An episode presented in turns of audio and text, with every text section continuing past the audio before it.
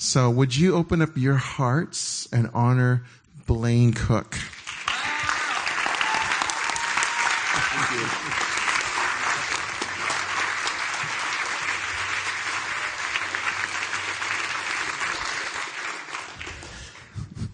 Good evening. Okay, good.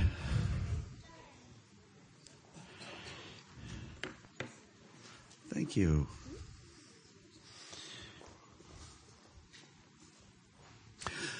Thank you for, excuse me, thank you for having me here.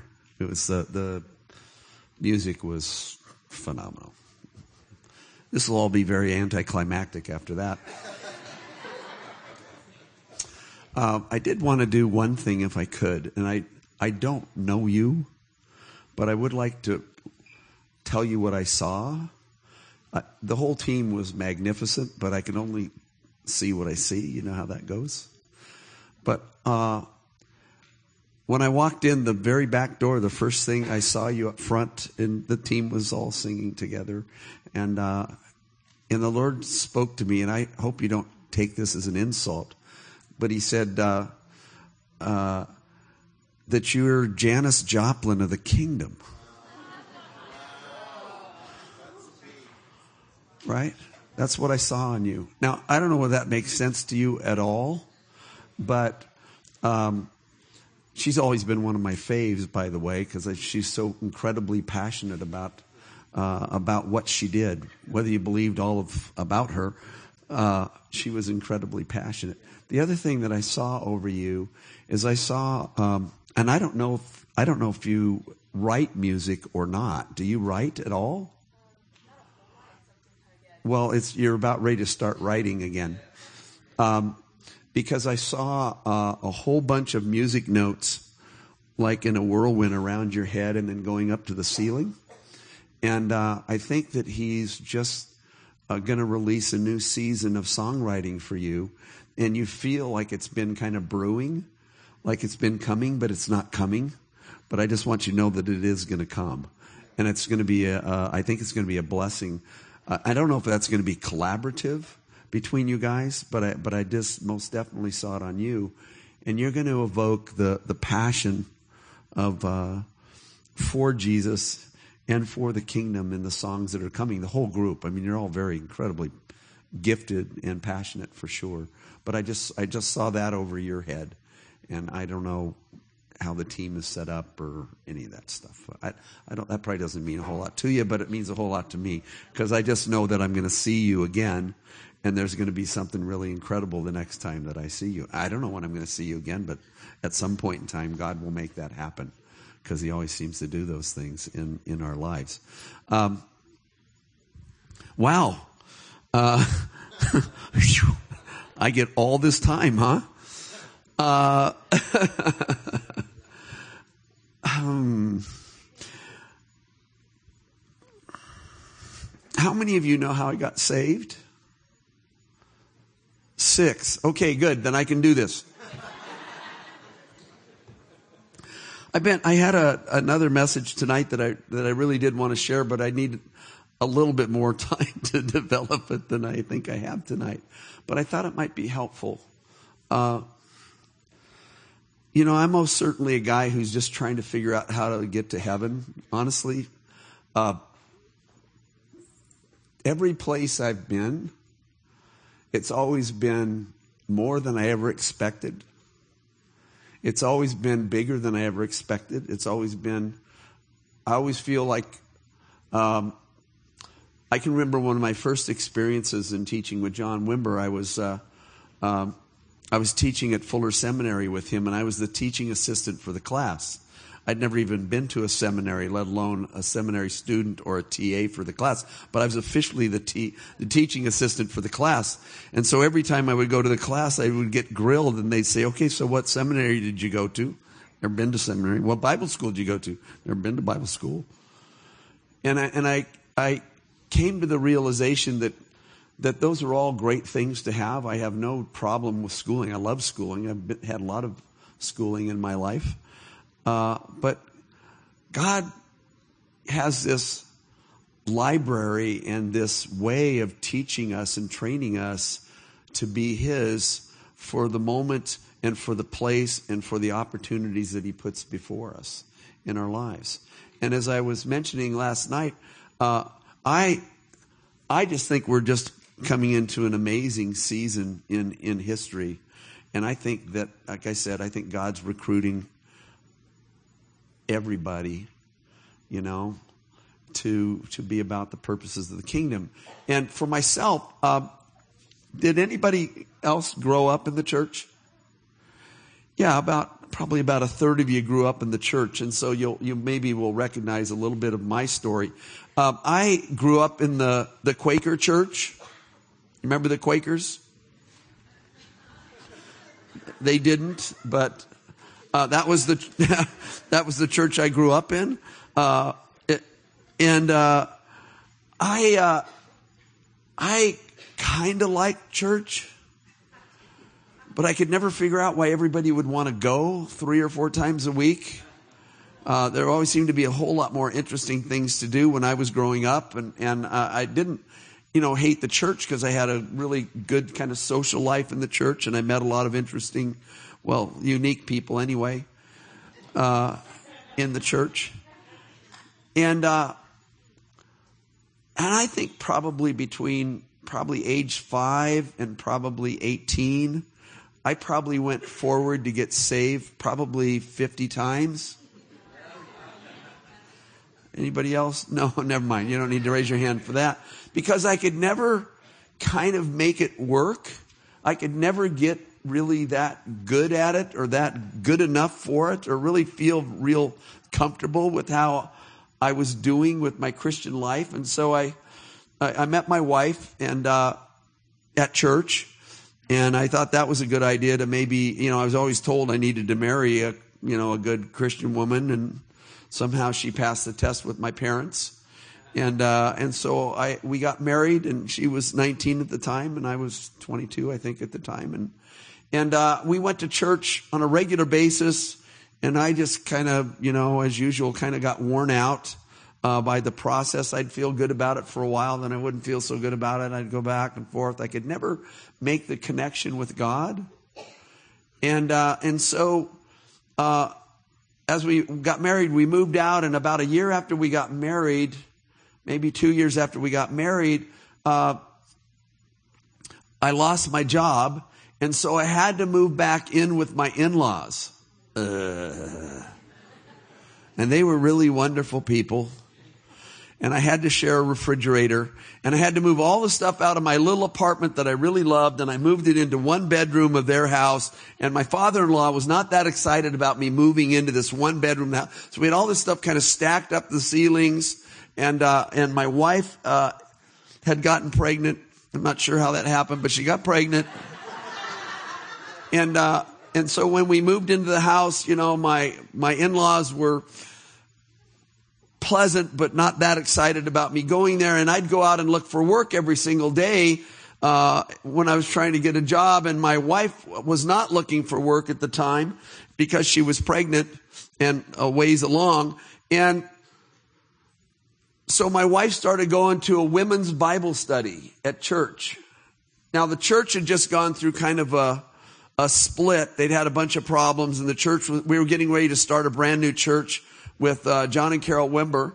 And so we used to go to this thing that they did on Sunday nights after the real church service. We'd go and do this faux church service at this other person's house.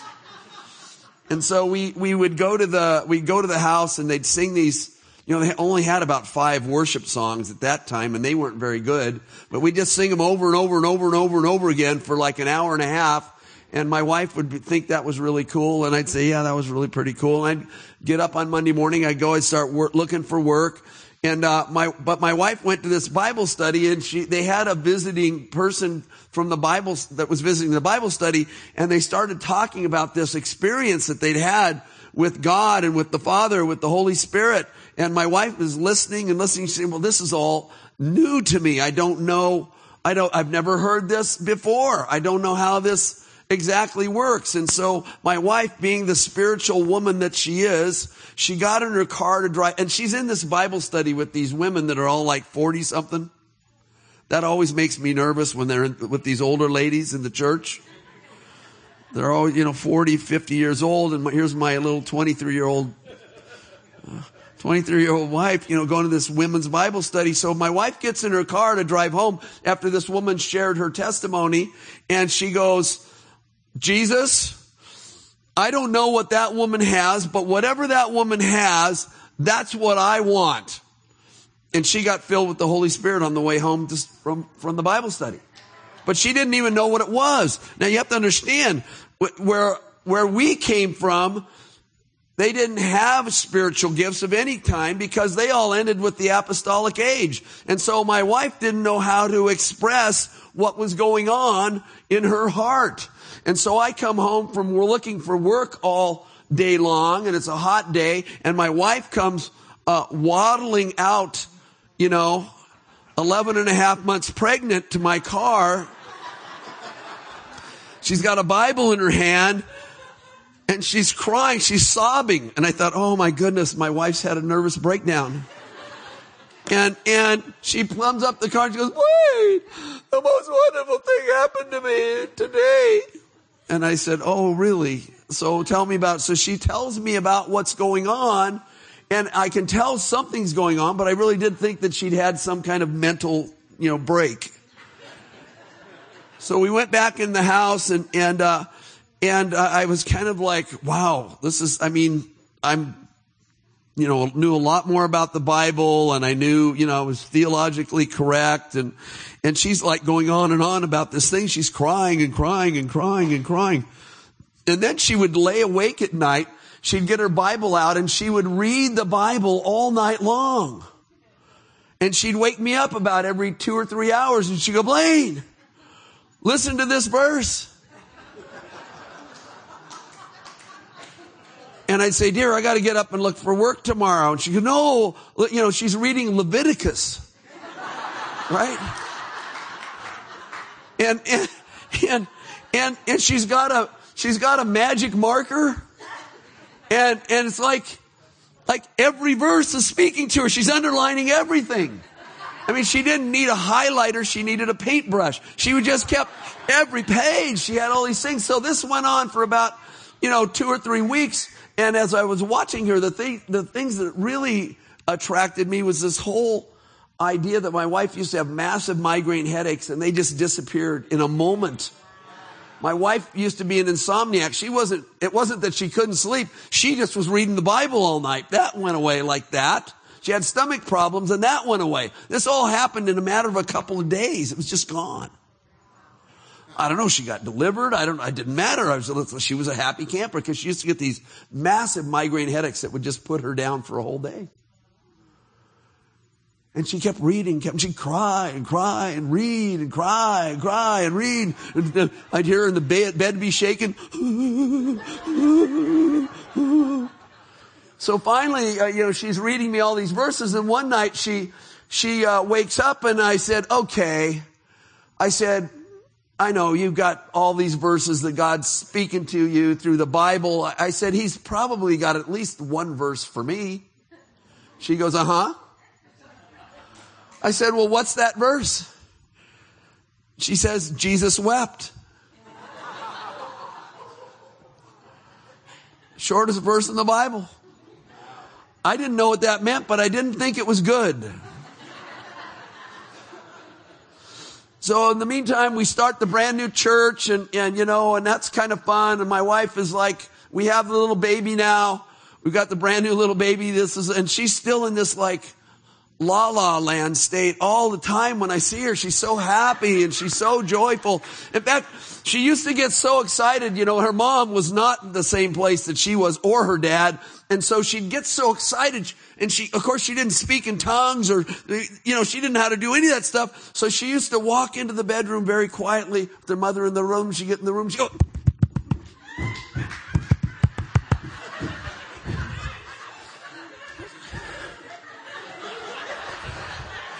and then she'd walk back out and talk to her mother. And she'd do that four or five times a day because she was so excited. She was so full of God that she just could not contain herself. And we didn't speak in tongues. She didn't speak in tongues. She didn't even know that was available. And so I got home from work. I finally got a job. I get home from work one day and she goes, Hey, John and Carol Wimber called this afternoon. They want us to come to a leadership meeting for the new church. And I said, well, what are they having for dinner? She said they're going to barbecue steaks. I said, hallelujah, God is truly with us. So we drove over to the Wimber's house and I go outside and John Wimber's barbecuing steaks. And I mean, I'm, I'm drooling watching him turn the steaks on because I hadn't seen a steak in three years. So I'm talking to him, talking to him, and I thought he was a little unique anyway. And I'm talking to him, and I, he says, "You want a steak?" Yeah. So I get a steak, and he gives me one for my wife. I go inside and I eat it really fast, and my wife's eating it faster. We finish the steak. I go back out to the barbecue, and he said, "Would you like another one?" I said, "Uh huh." And he said, "Okay." He gave me two more. I went back in. We both ate a second steak. Right? And then I'm going, oh my gosh, this is, this is truly a divine moment. And I, I walk back in the house and my wife is wrapping up two more steaks and putting them in her purse. So I, I, don't really care. At this point, I'm starting to move into a food coma. You know? And so I, I, I find a chair in the very back of the room. There's about 30 or 40 people in the, in John's living room. And I'm thinking, oh my gosh, this is the best leadership meeting I've ever been at. I'm sitting in the back, kind of laying, you know, like, oh, that was really awesome. That was really awesome. And, uh, and, uh, my wife's packing up some more food to take home in the kitchen. And, uh, John starts playing the piano. John Wimber starts playing this brand new song that he learned that he called the, he nicknamed it the Bible study song. I don't know, because he did it for a Bible. Anyway, really great worship song. And I'm listening to, wow, that's really pretty cool. He, he plays about two or three other songs and all of a sudden he just stands up and he goes, you know what? There's somebody here tonight and they have a bad left shoulder. And one of the Bible study ladies gets up and she goes, Oh, that's me. That's me. She comes out in the middle of the room and the other Bible study ladies come over. They lay hands on her. They start praying for her. And all of a sudden she goes, yeah, yeah, yeah. It's all better. I'd never ever seen anybody healed. I thought, well, that was pretty weird. And then he goes, yeah, there's somebody here who's got a bad right knee. And, and, and another Bible study lady comes out. Yeah, that's me. And so she comes out and they lay hands on her. And the next thing I know, she's going, yeah, yeah, my right, my right, my right knee's perfect. I didn't know what John was doing. I'd never seen a word of knowledge. I didn't know people could know those things. And you know when you start having that revelation from God? And I'm sitting there in my chair and I'm starting to slide down in my chair and I'm dropping my head because I'm thinking, oh my God, if he could know that, he could know the sin in my heart. And all of a sudden he said, he makes this just incredible, has this incredible revelation. And he says, you know what? I think there's some people here tonight that need prayer.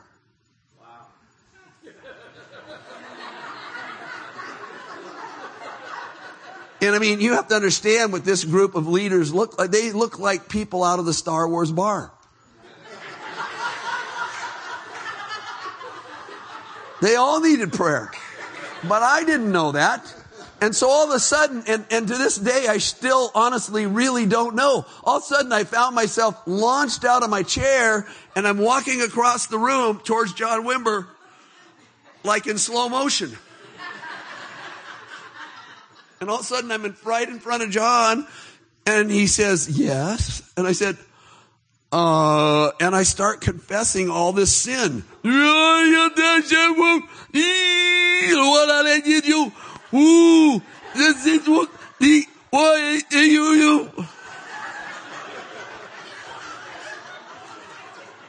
And he goes, great. And I said, great. And he goes, yeah, yeah, oh yeah, yeah, yeah. We're going to pray for you and you're going to be better. And I'm trying to do, because nobody ever confessed sin where I came from. They all had unspoken prayer requests.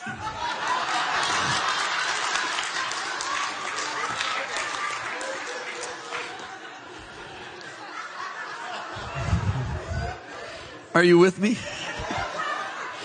All right. So, here I've exposed my whole life. I might as well have been naked out there in the middle of the room. And he lays, John Wimber lays hands on me and he starts praying for about 20 seconds. And all of a sudden he goes, I'm going to need some help.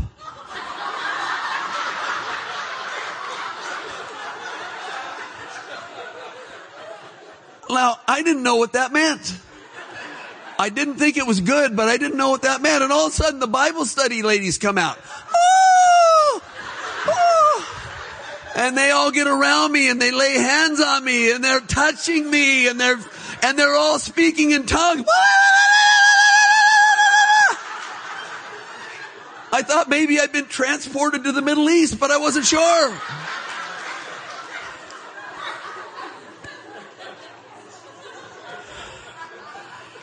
And all of a sudden I open my eyes and I go, I don't remember the carpet being there. And then I tried to move my arms and my legs and my arms and legs wouldn't move. And I'm laying on the floor like this, face down on the carpet. I couldn't even turn my head. And finally somebody comes over from one of the Bible study ladies and she turns my head so I'm like this.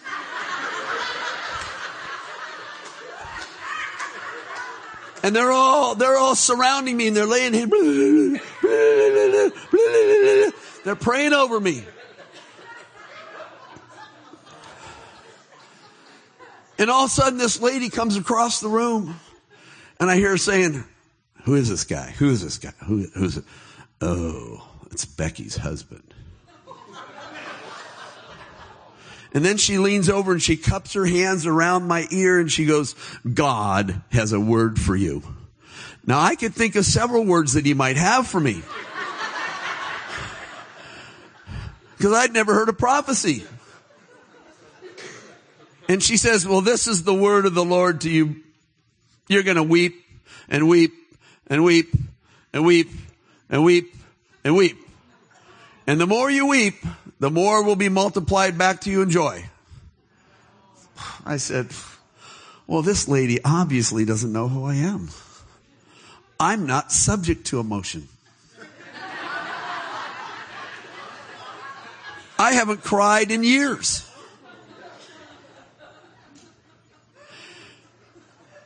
And as I'm laying there on the floor, uh, you know when you're a little kid and and and you know you're about to cry and you could feel this thing. So I could feel this thing like coming up my gizzard.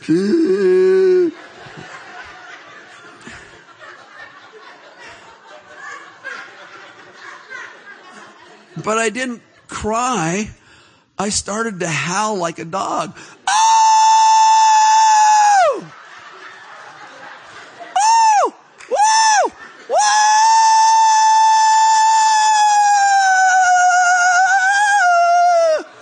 I started crying so hard that the tears were, I looked like one of those cartoon kids.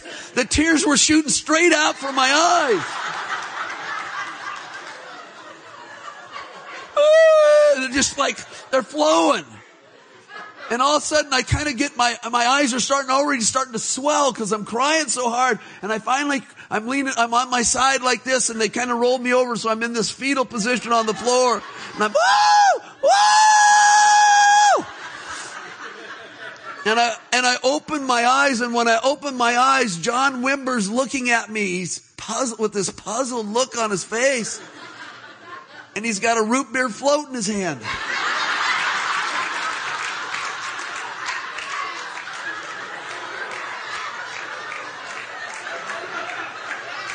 And, and, and what made it worse is all the Bible study ladies abandoned me. They were in the kitchen getting dessert.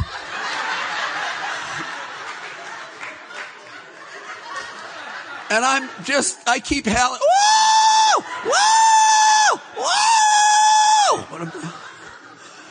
And finally, some of the brothers, the men of God, they picked me up and they took me over to the Stratolounger and they laid me in the Stratolounger. Whoa! Whoa! And I did that for the next hour and a half. I just ruined the whole meeting. They really only got to pray for three people. So finally, the brothers picked me up because I couldn't walk. They take me out to the car and they put me in the passenger side of the car. My wife gets in the front seat and I'm,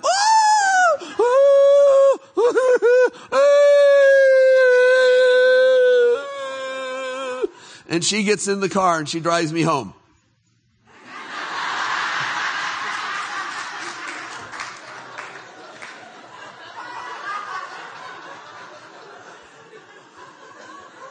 So we get to the house, but the baby's asleep.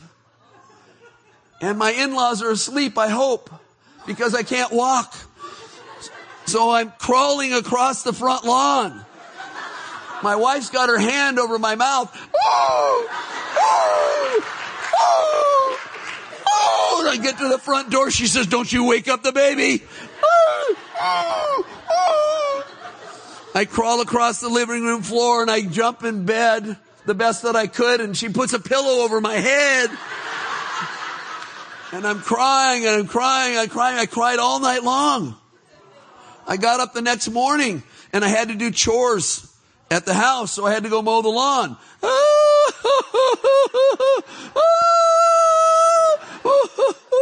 And my mother-in-law started getting worried about me and she said to my wife, she said, Becky, what's wrong with Blaine? She says, oh, it's nothing to worry about. Mom, it's just allergies.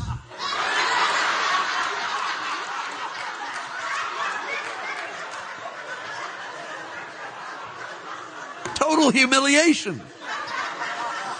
She didn't know that I was the great man of God. I don't know what's wrong with my wife. So I cried all night Sunday night. I get up Sunday morning, get showered, you know, get all composed. Go to church. I sit down in the front row of the church. Sproing. I fall out of my chair in the front row of the church. Cried the whole service long. But I knew something had happened. I just didn't know what it was. But I started to experience and, and, you know, I kind of made it through Sunday, but then I had to get up Monday and go to work. So I got in my car and I cried all the way to work. Got on my car, I washed my face in the bathroom and I worked till 10 o'clock and then I went in the bathroom, I cried till 10, 15 and then I went back to work till noon. Then I went out to my car and I cried in my car and then I went back to work. I worked till 3 o'clock. I cried in the bathroom again, and then I went back to my job, and then I got off at five o'clock and I cried all the way home. I did that for six months. But I had this visitation during this time.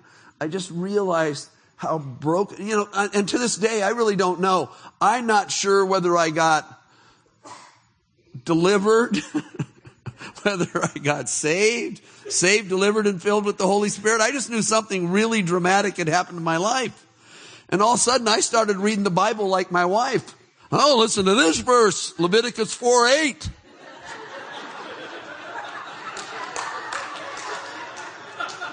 Now that's revelation. I just started reading everything. I started, well, I, I would lay awake some nights, almost most of the night, and I could just feel this, this presence so strong on me. And I, I, I read books later on about that sense of having a liquid love of God engulf my body, and I could feel it flowing through my body. I'd never felt so accepted in my entire life by anybody. And he'd wake me up and he'd take scenarios out of my life and show me, and He'd heal those scenarios, and I'd forgive those people for what they did. And I'd ask people to forgive me in those scenarios. And God was starting to heal my life, and I just didn't know what to do with it. And I, I could barely stop crying wherever I went. I just couldn't, every time I'd see somebody, there, there was just this compassion. And I, I, I realize now that I was experiencing much of the compassion I think that God was experiencing when he saw me and as I saw others. And I started to start believing that, oh my goodness. So I just, I mean, I had, I just was on fire. I just was crazy in love with God. I didn't know how to manage it very well. Right? And I'd see John and he'd laugh at me. the guy, the dumb guy over there. right? He'd smile that kind of sheepish smile that he had. He'd just smile at me, and he, you know, he'd get up and start playing the piano. I'd start crying again. So I just started this amazing trek trying to find God because I knew that I wanted to know Him in a very real way. And so I, I started reading all these books from all the faith healers because I didn't know about healing, but I thought, wow, that looks like I'm reading all the gospels, right? And I'm saying, wow, when do we get to do that? And there's, we're just starting to talk about healing at the church. And I'm thinking, so when do we get to do that? And I'm a very impatient guy. I'm always trying, like trying to be three pages ahead of somebody else. So I'm like reading all these, I'm getting, buying all these books. I'm reading, you know, all those famous healers, Wigglesworth and Branham and, and, and just went on. I read everything I could get my hands on night and day and night and day and night and day and night and day. And I was practicing, you know, uh, you know, trying to figure out, yeah, and we started praying for the sick. My wife and I just decided we're going to pray for, she came out to my car one afternoon. I can remember this a few months into this and she comes out and she's got the Bible in her hand and she's crying and she's really mad and she goes, they lied to us. This is all true. I've been asking these questions since I was five years old. And they told me we didn't get to do this anymore. They lied to us. So we started thinking, well, we're going to find out whether it's true or not. So we just started praying for everybody. And nobody got healed. Well, we got, we did pretty good with headaches after the people took, you know, a couple aspirin. We prayed for them. you know, at that time, you know, you're going, you're kind of looking for some, you're trying to get the easy ones, right? In the early, you, you ever try that? Yeah, right. You know, so somebody come up and they'd want to, you know, I got one leg that's one inch shorter than the other. You would pick it up. Yeah, sure enough. And you start praying and that leg would grow longer. It'd grow out two inches instead of one. Right? So we had all this failure, person after person, you know, and then we get kind, and then every once in a while, just every once in a while, some random thing. And it was usually somebody that wasn't in the church. They'd get healed. So I can remember this one day, this kind of divining, this, you know, and I was really frustrated with the whole process of learning how to heal the sick. And, uh, and I can remember I was telling God, I said, okay, God, I promise whoever you send to me, I will pray for them from this day forward. Boy, don't ever make that declaration because he'll start sending them to you. So I'm driving home from work that very afternoon. I can remember this as clear as anything. I made this, and I'd been practicing all, I've been practicing. I was trying to get ready for the big ones, you know. Come forth, come forth, rise and walk, see, speak, hear. I had all the commands down.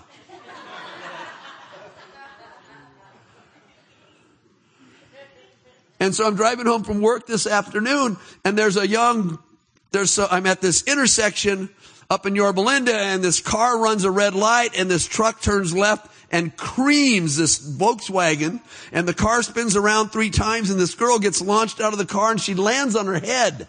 And I'm the first guy on the scene of the accident. And I'm going, I wish I knew a Christian that could pray for this girl. Right? So I go over there and her eyes are going like this and I can tell it's really one of those really bad ones. Right? And so I'm laying hands on her and I'm praying in tongues. I thought I was in the Bible study. Anyway, I wasn't in the Bible study. But anyway, I'm praying over this lady, this young girl, and all of a sudden the ambulance comes flying up and then the police come and I said, oh, I missed it. I should have said, you know, rise and walk, you know, and she would have been healed. But I just, like, I had zero faith. Zero faith. And then, you know, the, the, the, you know, the, the ambulance people, the paramedics, they're like really scared. I can tell they're scared. You can tell when it's not good. So they're like working on it. All of a sudden this other car drives up and this woman jumps out. It's the girl's mother. And she said, load my daughter up into the ambulance. I want you to take her home. Oh, then I'm thinking, oh my God. So I walked up to the mom and I said, hey, I said, I'm a Christian and I believe in healing. And she said, so what? I said, yeah, you're right. Okay. So I, I, walked away and I followed the ambulance to her house and I sat out in front of the house. I cried for a while. Then I drove home. I told my wife. My wife said, oh, you know, dear, dear, that's, you did really good. But she said, why don't we go home, go back tonight and we'll pray out in front of the house. So uh, we drive back that night about eight o'clock. We pray out in front of the house. I didn't feel a lot of faith on it, you know. I, I was commanding this and that, you know, anyway. So I can remember coming home from that and saying, I was deciding in my heart, I'm not praying for the sick anymore. I'm not doing this. I was such a miserable failure at that. How could I, you know, how could I even think about doing something like that? So about two weeks later, I was really frustrated. I was trying to avoid every chance I could get to, to pray for the sick because I didn't want to do it. all of a sudden I get a call. My wife, I get home from work and my wife says, Hey, the church called and they need you to go down to the hospital. There's a guy dying of cancer in the hospital down there and none of the pastors are available. And I said, well, that's what they're paid for. Why are they calling me? And she said, well, honey, I think you ought to go down. I'm sure, you know, I think you just need to go down. So I, I'm really upset. I'm hungry. It's Friday. So I drive over to the hospital. I get the hospital. I walk in the door, elevate, and I realize, oh my gosh, I don't know what the guy's name is. I don't know what room he's in. it's working out pretty well. Right then, the elevator doors open. The, they open up, and this girl from the church that I recognize walks out, and she goes, Blaine. And I said, yeah. She said, well, I, I need you to pray for my brother who's upstairs on the fifth floor and you can go into his. So, oh, okay. So I go upstairs. I get up to the fifth floor. I walk in his room and this room just stinks. You know, when people are not doing well, they just stink sometimes. So this guy's got all these open wounds all over his body. They're all abscessed in that, right? And I'm sitting there looking at it I'm thinking, wow, this guy's going to die.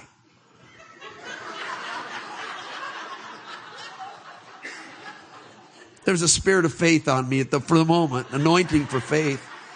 And, uh, and so I walk over to the guy and the guy goes, he starts talking to me. He says, can I turn the lights off? The light really hurts my eyes. I said, sure. I didn't want to look at him anyway. So he turns the lights off and I'm thinking, well, the guy, I said, you know what? I, this honest, I said, you know what? I don't think God wants to heal you.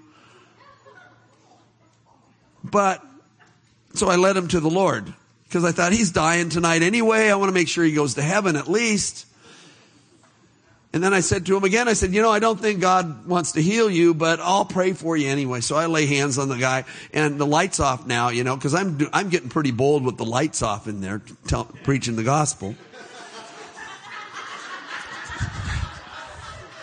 Thinking I'm never going to see this guy again anyway, what I got to lose. So I lay hands on the guy and all of a sudden there was like this cone of energy came out of the, came out of the sky and it just came down on this guy's bed and he went, my hands are like frozen in time, right? And all of a sudden it just stops. And the guy sits up in bed and he turns the light on, he throws the blankets back and he picks up a bottle of water, he drinks it down, he says, I feel great. And I said, I said, well, didn't you know that God's healing today?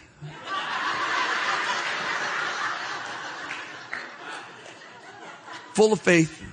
So now I'm thinking, man, I got to remember that prayer. How did I, you know, where did I? Right? So I'm walking out of the room and now I'm feeling pretty bold. And I'm walking out the room and there's a girl across the hall and she goes, Hey! And I go, yeah. And she says, come in here. So I walk in and this girl's got a tube coming out of her stomach, you know, sucking blood up into this jar. She goes, how's Bill doing? I said, I think God healed him. And she goes, God?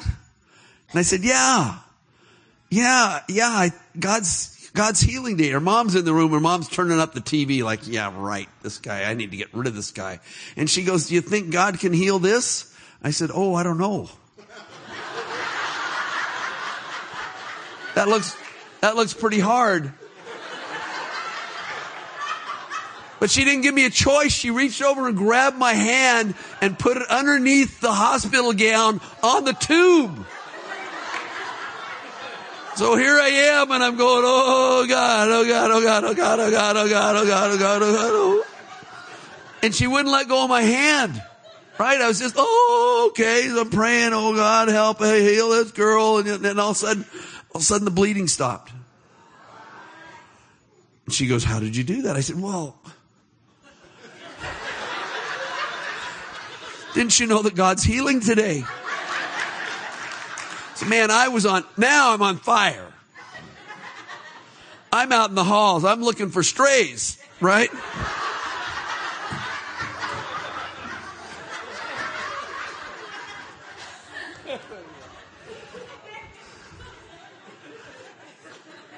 So I'm walking out to my car thinking, man, I'm such an obedient servant. God has chosen well. Such a yielded vessel.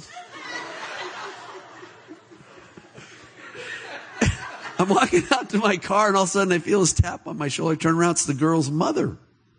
She goes, How did you do that? I said, Well, you know, I said, I think God's really healing today. And I don't know why he used me, but I guess he did. And so we sat down and she told me this horrific story of her life in the hospital, sitting right at the kind of as we are getting ready to go outside. And I ended up praying with her to receive the Lord right on the spot. It was so, it was so cool. Right? Got in my car, cried all the way home. Got in the house, told my wife, see, I told you it was going to be good. You just need to trust me. I said, easy for you to say you weren't there.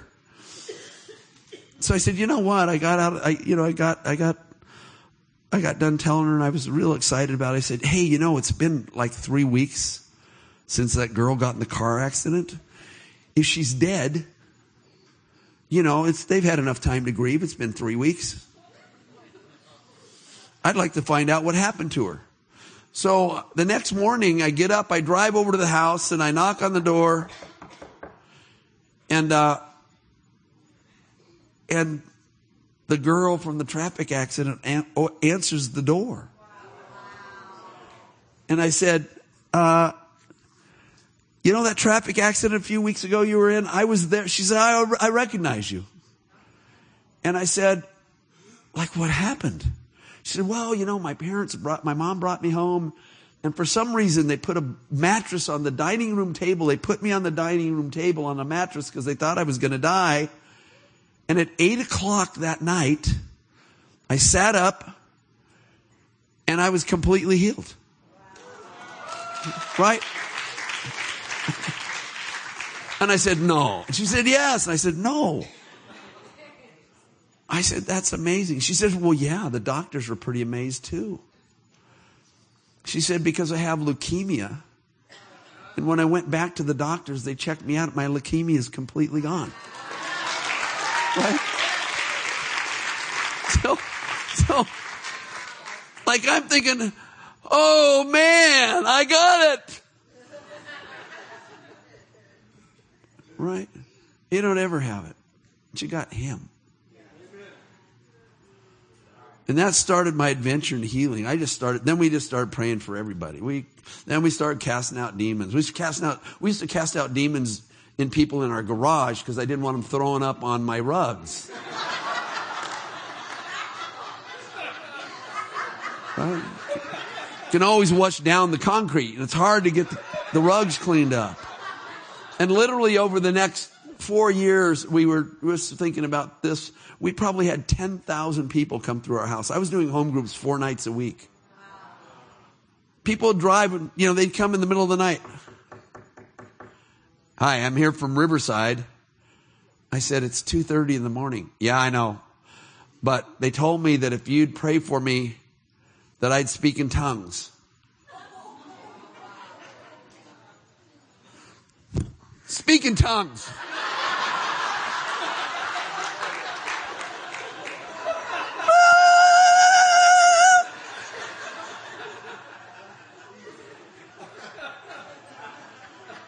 The most amazing time. It's such, just such an amazing time. I prayed for people. I prayed for lots of people. I prayed for lots of people that got healed of all kinds of things. And it wasn't because I was some spiritual giant. It's because I just decided to say yes. That's the key. Just say yes. You know, go ahead and die. You're supposed to die anyway. Die. I got humiliated. I got cussed out. I got thrown out of hospital. I got, I had all those things happen to me. I remember going to pray for this lady one time and, and, and, and they sent me over from the church and I walk in the hospital room and it's her son and he's upset because I got there after I got off my job and they wanted somebody, he wanted somebody there right away. And so he's like cussing me out, just going, just cussing me out and cussing me out and cussing me out. And I said, are you done? He said, well, I've got a few more things, but uh, I guess you better pray for my mom. So I walk over the bed and the ladies, you know, got completely covered up to here. It was only about another six inches she needed. It would have been, anyway. So she's there. She's an older lady and all of a sudden I said, well, so how can I pray for you? Because nobody told me what she, uh, she was in for. And all of a sudden she pulls back this, this sheet and she has an arm that was completely black from her shoulder all the way down to her fingertips and the fingertips look, you know, from like blood. It's completely like black and the fingertips were shriveled like raisins. I said, uh, like, what do you want me to pray for?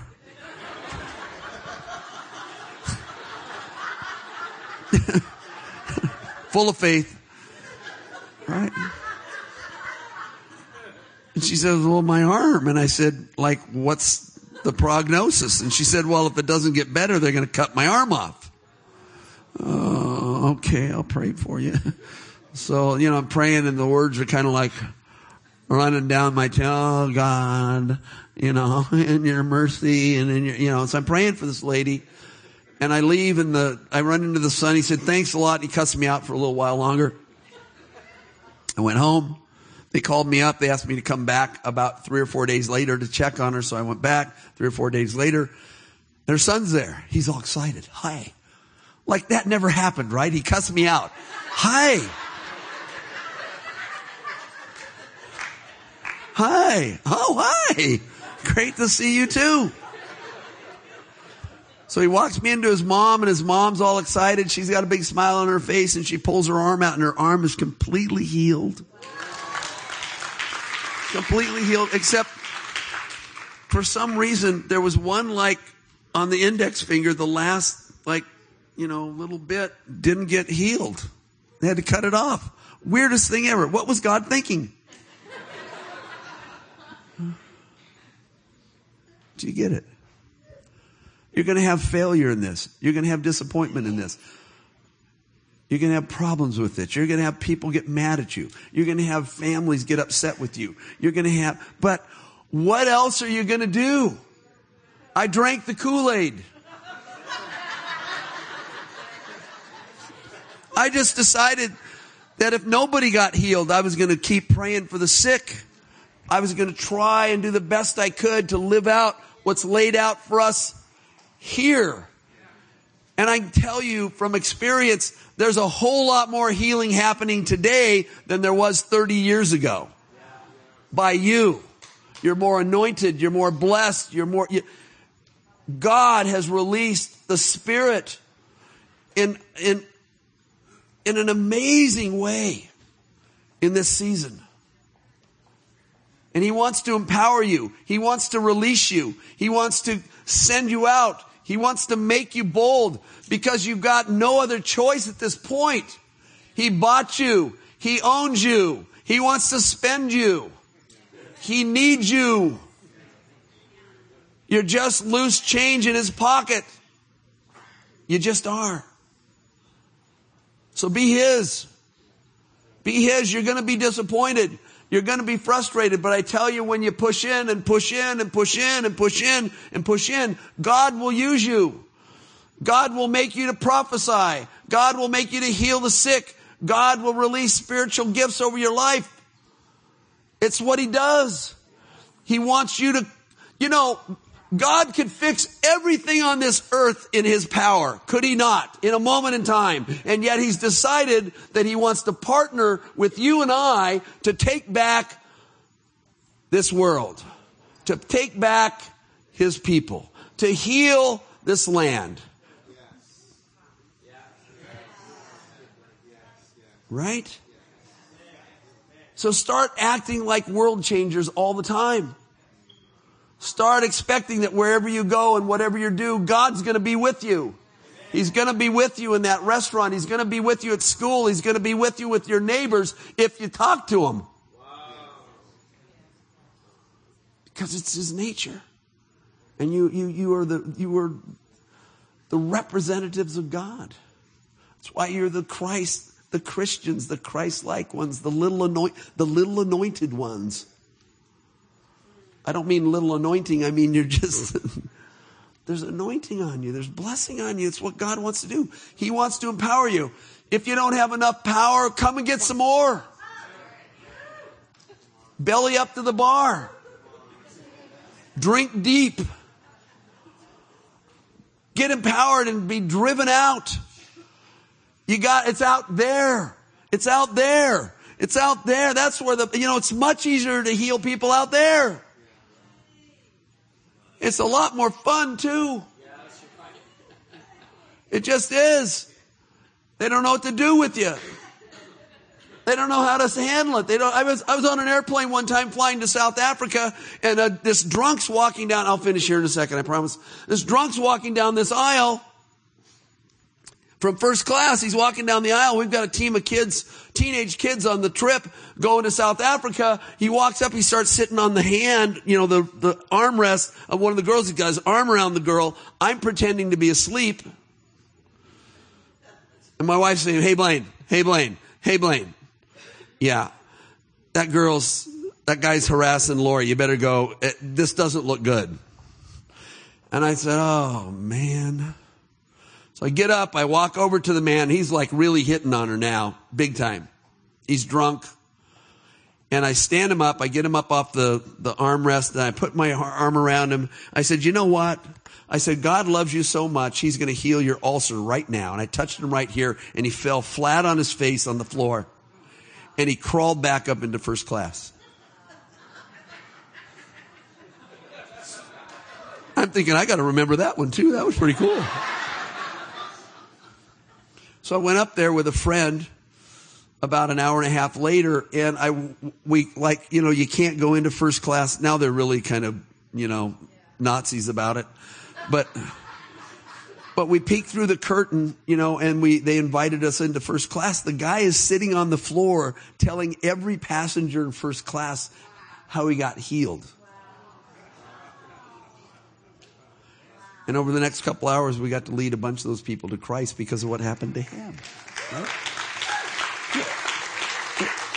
Do you understand that He's got that for you all over this world? Don't miss the good stuff. Don't miss the opportunity. Don't miss God's blessing. Don't miss God's anointing. Don't, don't, don't, don't. You're going to have failures. You're going to have disappointments. But He comes and he comes and he comes and he comes and he blesses. And you need to ask God to put you in a place where you can be an expression of him wherever you are. And it's always easier in dark places.